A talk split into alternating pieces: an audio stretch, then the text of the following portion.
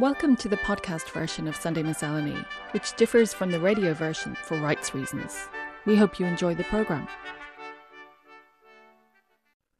When you've lived abroad for as long as I have, you tend to find echoes of Ireland in the most unusual of places. That was the case last summer when I spent a short holiday in the Dakotas, two huge, sparsely populated Western American states. Even today, they're hard to get to and are often among the last of the 50 US states visited by enthusiastic travellers seeking to see all of America. In the late 19th century, they were remote frontier societies that attracted the ambitious and the adventurous. Theodore Roosevelt, who had a privileged upbringing in New York, fled to the badlands of North Dakota in the 1880s to seek solace on the American frontier following the death on the same day of his wife and his mother. When I found myself in the North Dakotan town of Medora, I stayed at the Rough Riders Hotel, where the memory of Roosevelt's two year spell in the area is richly celebrated.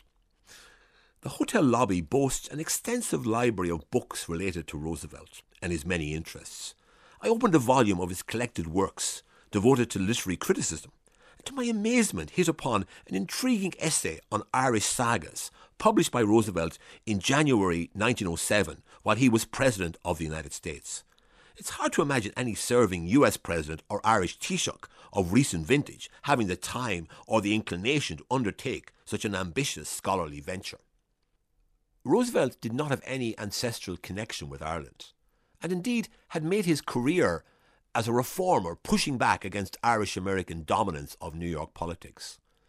In his 1907 essay, Roosevelt lauded early Irish poetry, which he thought had some unique beauties that were not to be found elsewhere he drew a politician's conclusion that the Anglo Norman invasion had had ruinous effects on the growth of national life in Ireland, a sentiment with which I am sure many of us would readily concur. While he was busy delving into Ireland's antique literature, Roosevelt hosted a distinguished Irish visitor. Douglas Hyde, later Ireland's first president, who was on a seven month tour of America raising money for the Gaelic League. He travelled to Washington in the winter of 1906 and met with the President at the White House. During a convivial conversation over a simple lunch washed down with a cup of tea and a glass of sherry, Roosevelt revealed that he had been raised by Irish nursemaids from whom he had first heard the legendary names of Cuchulainn and Fionn McCool. Hyde was impressed by his host's knowledge of Irish and Norse mythology. The president told Hyde that he planned to write to American universities urging them to appoint Irish language professors so as to capture all that was good in Irish life and make it part of America. Hyde was not the only Irish writer to encounter President Roosevelt during his seven years in high office. During his first visit to America in 1903, W.B. Yeats was invited to the White House to meet the president. The president was already an admirer of the Irish literary revival.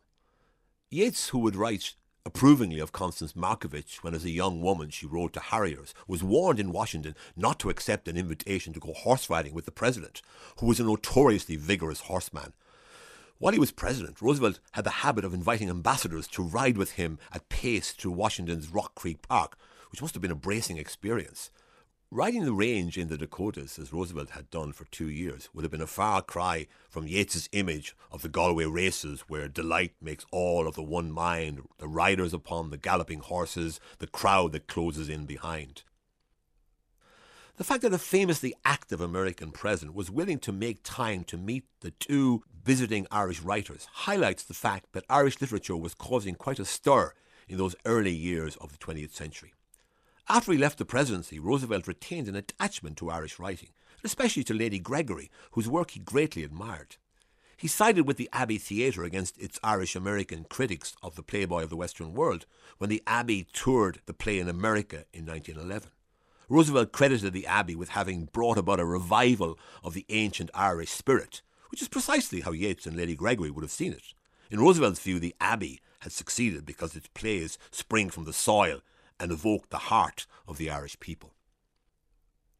In today's Washington, Roosevelt, who inspired the original teddy bear, is remembered chiefly for his involvement in a mock race against effigies of George Washington, Thomas Jefferson, and Abraham Lincoln that takes place every time the city's baseball team plays a home game.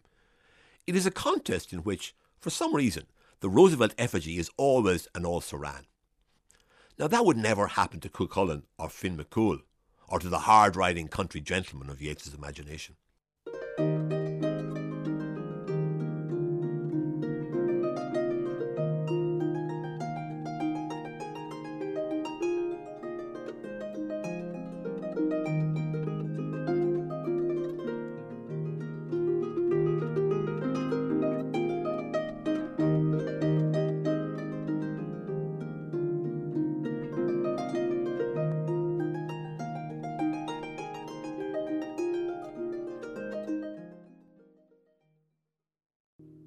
Spring of 1970, we swapped the smog drenched streets of West London for the wilds of West Kerry.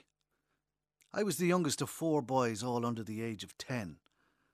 My older brothers disappeared into the fields and onto the beaches of this new and vast playground. We rented a farmhouse while our bungalow neared completion. Our new house sat on a slight hill overlooking the bay, where lights twinkled in the distance when the sun descended. Later that summer, we moved in. My mother was apprehensive, though, because all was not that simple. We had a near neighbour. Well, when I say near, what I really mean is that he lived at the bottom of our garden. Bill was his name, and his tiny white house was tucked in behind a cluster of crabapple trees in what the deeds proved to be a separate plot. Bill was a tall, thin, bespectacled man, and he wore a long beige trench coat with a beige beret to match. When he first set eyes on the young English tearaways, his face turned even greyer. I'm ruined, he declared. I'm completely ruined. My father assured him that we'd keep our distance, but Bill remained wary. He ordered a wall to be built around his little house. Within weeks, he was barricaded in by a high white wall with a narrow crevice at its centre. This gap allowed him to slip in and out with ease, yet he seldom did. As that first summer fell into autumn, sightings of Bill were as rare as the sunlight itself. But when the winter loomed, he appeared again like an animal having gained an extra layer of fur. His winter garb consisted of a long black coat that touched his toes and a black beret now that hid the white hairs growing out of his ears. There were only two places Bill could be found at the nearby Bay Hotel having dinner, or wandering the Strand Road to the beach below.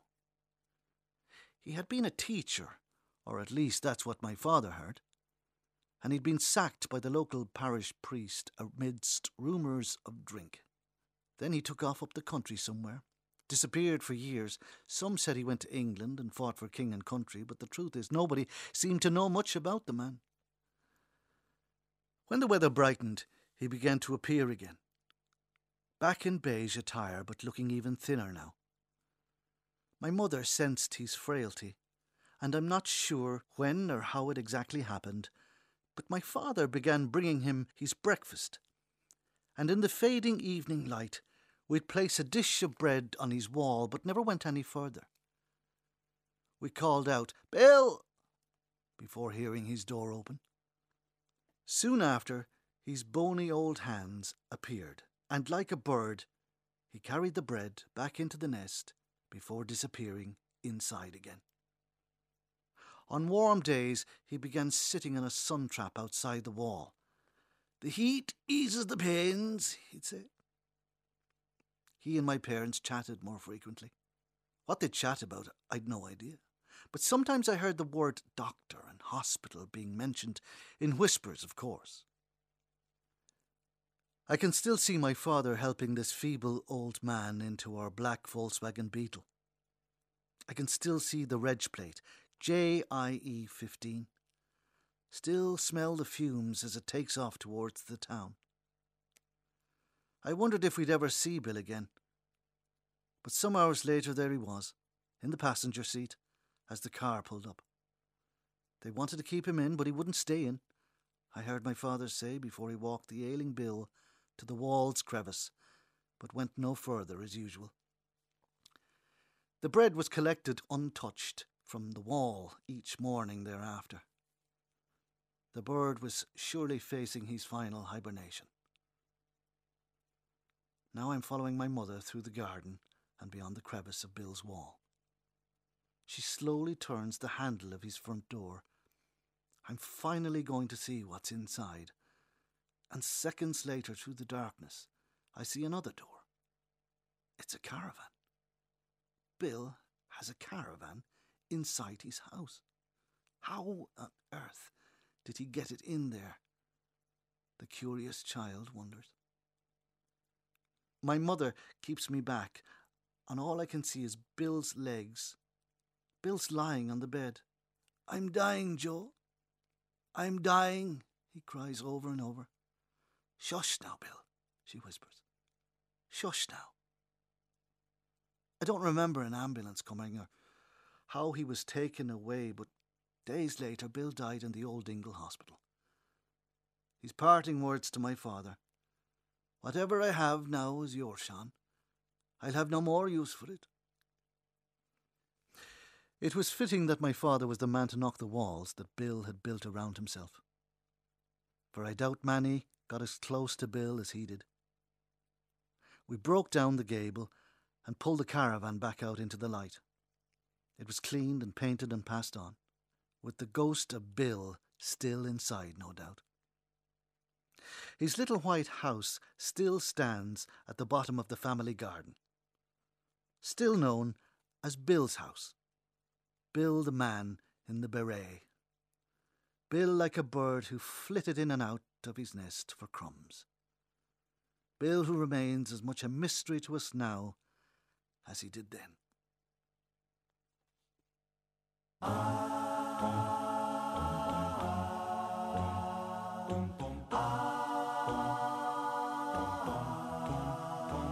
you ready? Are you ready? Are you ready? Are you ready? Are you ready for the time of your life? It's time to stand up and fight. It's alright, it's alright.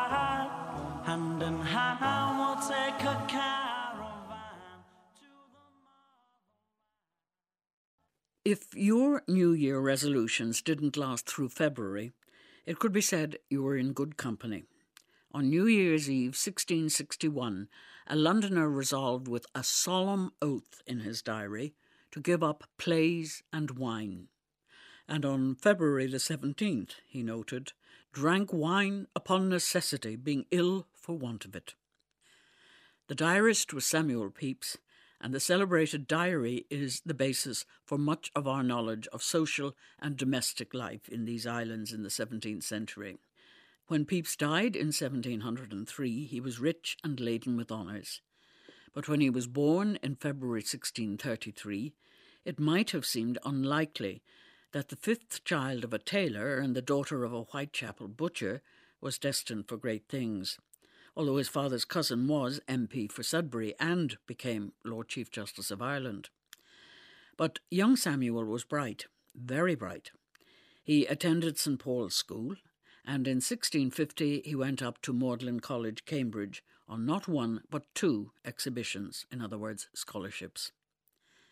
And his first civil service post was as Clerk of the Acts to the Navy Board, at the not inconsiderable salary of £350 a year, and that was without the probability of profiting from the many gifts, in other words, bribes, available to the holder of such an office.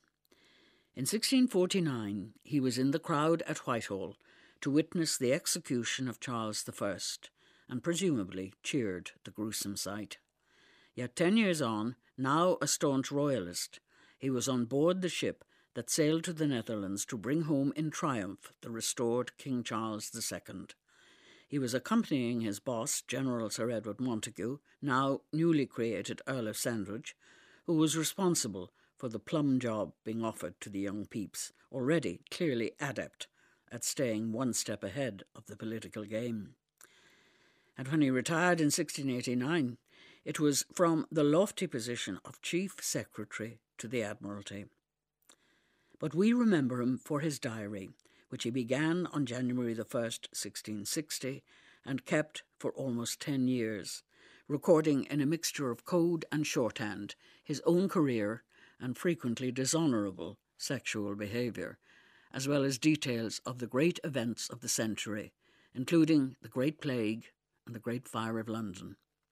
Of the former, he wrote, Lord, how sad a sight it is to see the streets empty of people, jealous of every door that one sees shut up, lest it should be the plague, and about us two shops in every three, if not more, generally shut up.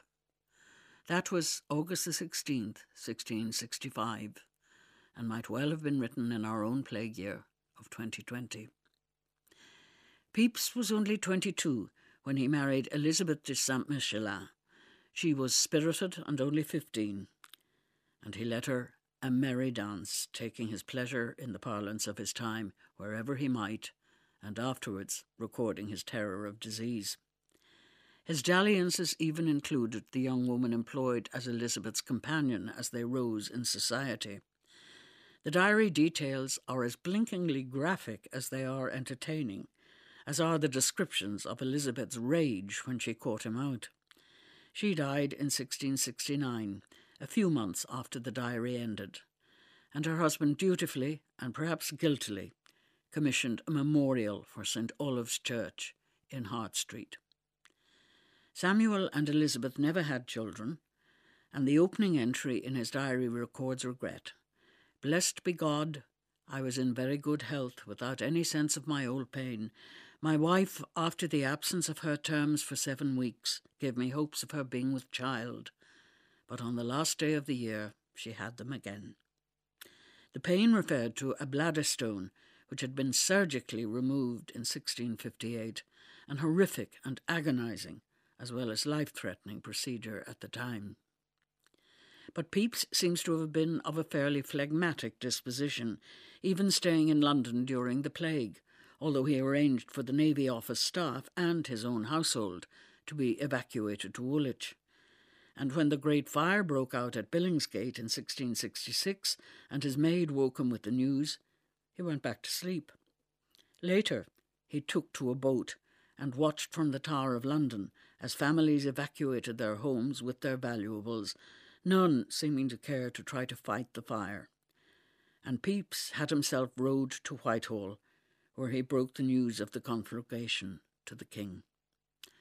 The diary closed when Pepys found his sight failing and he realised that he would have to dictate his entries to a clerk, but it seemed that he had no desire for it to die with him.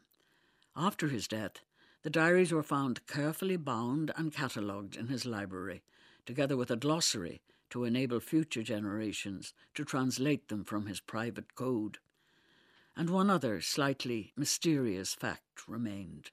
His long-time housekeeper after his wife's death was a certain Mary Skinner, often referred to by his friends as Mrs. Pepys, and he willed her an annuity of two hundred pounds. But the great philanderer never married Mary Skinner, whether from loyalty to the dead Elizabeth or indifference to public opinion.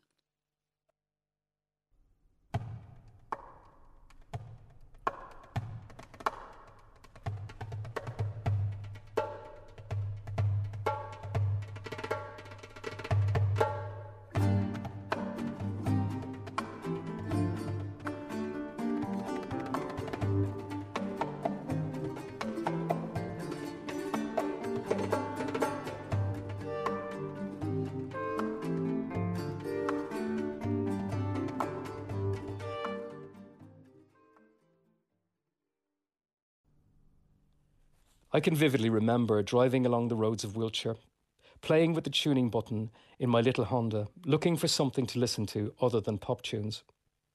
I think I mistakenly flicked from FM to longwave, and scanning through came across something familiar and delightful. Irish Voices, Longwave 252, the home of RTE radio to listeners in Britain and beyond since 2002, when RTE had acquired the transmitter site from the commercial station Atlantic, beaming out over 1,200 miles from Summerhill. The sound on my car radio was hissing and dropped in and out as I motored along, but from then on I regularly tuned in on any commute for this fix of a sound from home. Having long wave radio in the car became an essential, and I can still remember the look of utter disbelief on the salesman's face when it came to trade in my old car, and I gave as my main requirement for a new vehicle that it should have a radio with long wave. No one's ever asked me for that before, mate, he said. I think my fascination was based partly on nostalgia, partly on the fear of missing out. Like tuning the wireless knob, searching for Radio Luxembourg in my childhood, I was again finding the joy in discovering what I wanted to listen to, and the hiss and crackle all added to the sense of exploration. I think I was also influenced by my mother, who throughout the 70s in Dublin tuned into Terry Wogan for his morning show, broadcasting from BBC Radio 2, 1500 on the long wave. I was following a family tradition, but in reverse. The fear of missing out involved keeping up with the various goings on in Irish life which were not always covered in British media. I avidly consumed news of sport, politics, and the rapidly changing face of the country, so that I didn't feel completely out of the conversation when I went back to Ireland. There was one other important factor. If, like me, you're not living in one of the main areas in Britain where Irish people settle, you can go weeks without hearing the sounds and distinctive turns of phrase which are unique to the Irish use of the English language. Listening to Longwave 252 reconnected me with that way of talking. I was tickled to hear the late and much missed Marian Finucane describing cocaine at parties in affluent parts of Dublin being passed around like snuff at a wake. Or someone on Liveline saying, sure squirrels are just rats that went to Trinity College. Or Brendan O'Connor prefacing a question in his rich Cork voice with, listen, come here and tell me now. You just don't get that on British radio. Longwave radio is relatively expensive to sustain. There's an environmental cost too, and these days, many alternative ways to listen. I think most of us understood that the closure of the service was inevitable. It was first announced in 2014, but due to protests from many of the Irish diaspora in Britain, the shutdown was postponed until Friday just gone, when Longwave 252 finally ceased broadcasting. Today, my car radio has DAB. I can link it to my phone and listen online. The programs I want to hear are available as podcasts. I can even scroll down through the TV channels to find all the RTE output available. This is a great advancement, and I'm grateful for the high tech world of smart speakers and apps. There will, however, always be a bit of me that misses the hissing, fading in and out of the sound that came from County Meath across 1,200 miles with the particular magic that only radio can bring.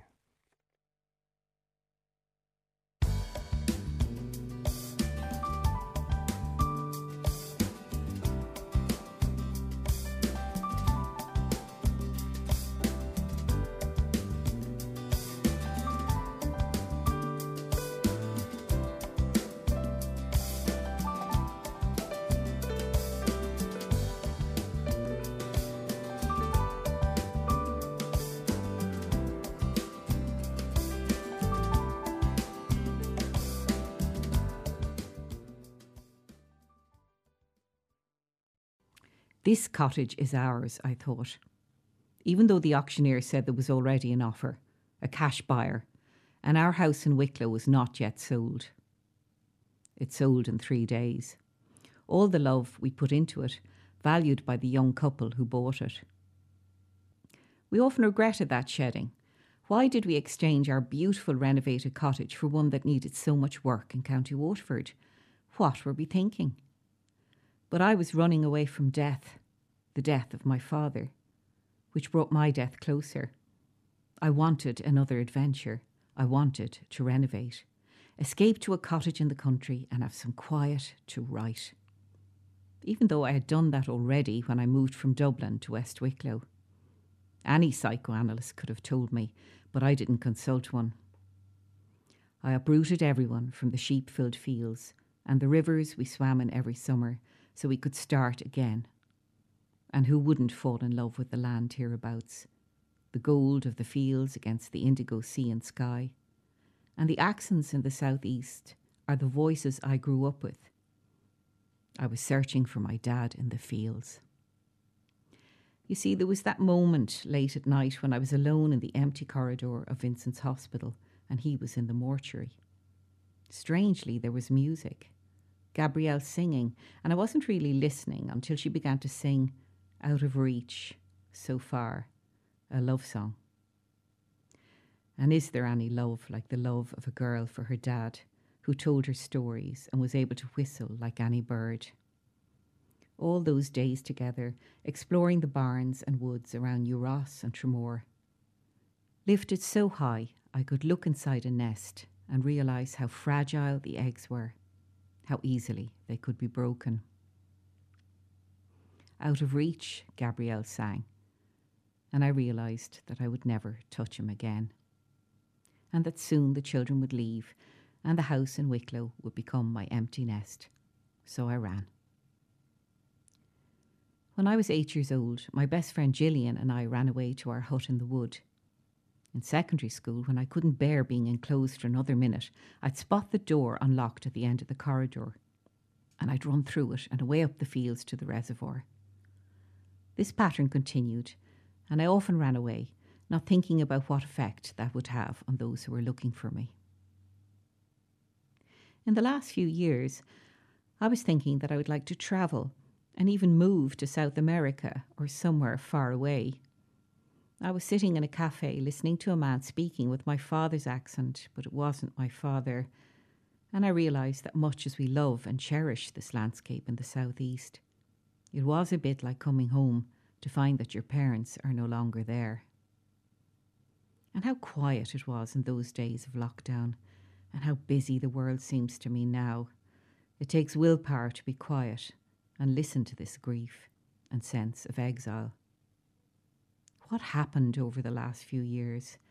That lack of touch, those loved ones who were out of reach.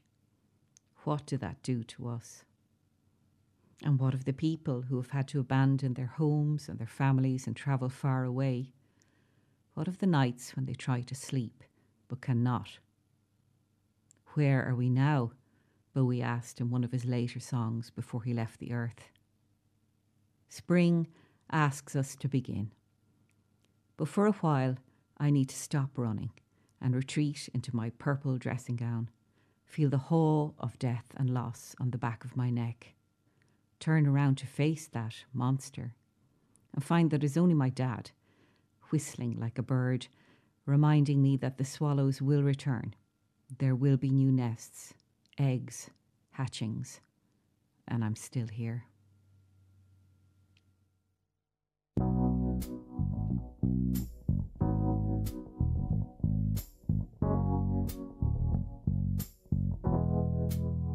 Knew the signs wasn't right. I was stupid for a while, swept away by you, and now I feel like the fool.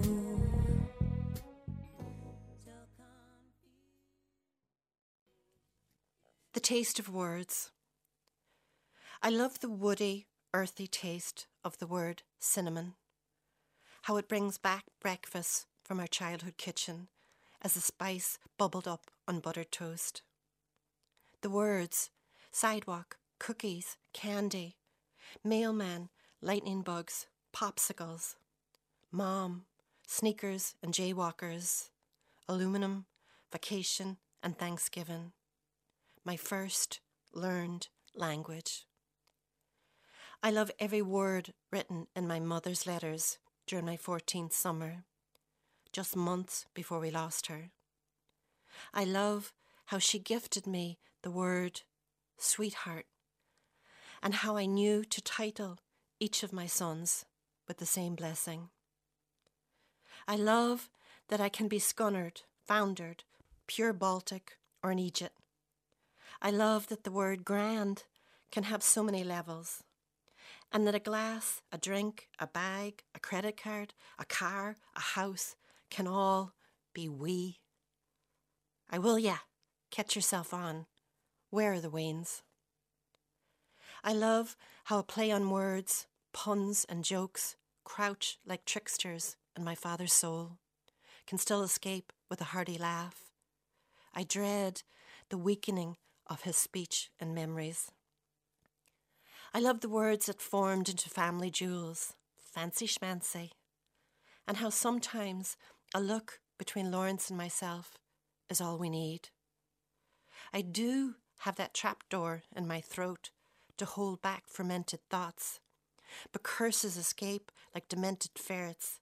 At road wandering drivers or ridiculous moments on TV. I love the words gifted from the Irish i Hawaii, Kolasav, a stór. I love how my grandson can turn a word around in his mouth, examining the texture for full meaning. Space Jam, the legacy. What does legacy mean? No, what does it mean? And now, with the wonder of a newborn grandchild, the glory of words as they will form, giving voice anew.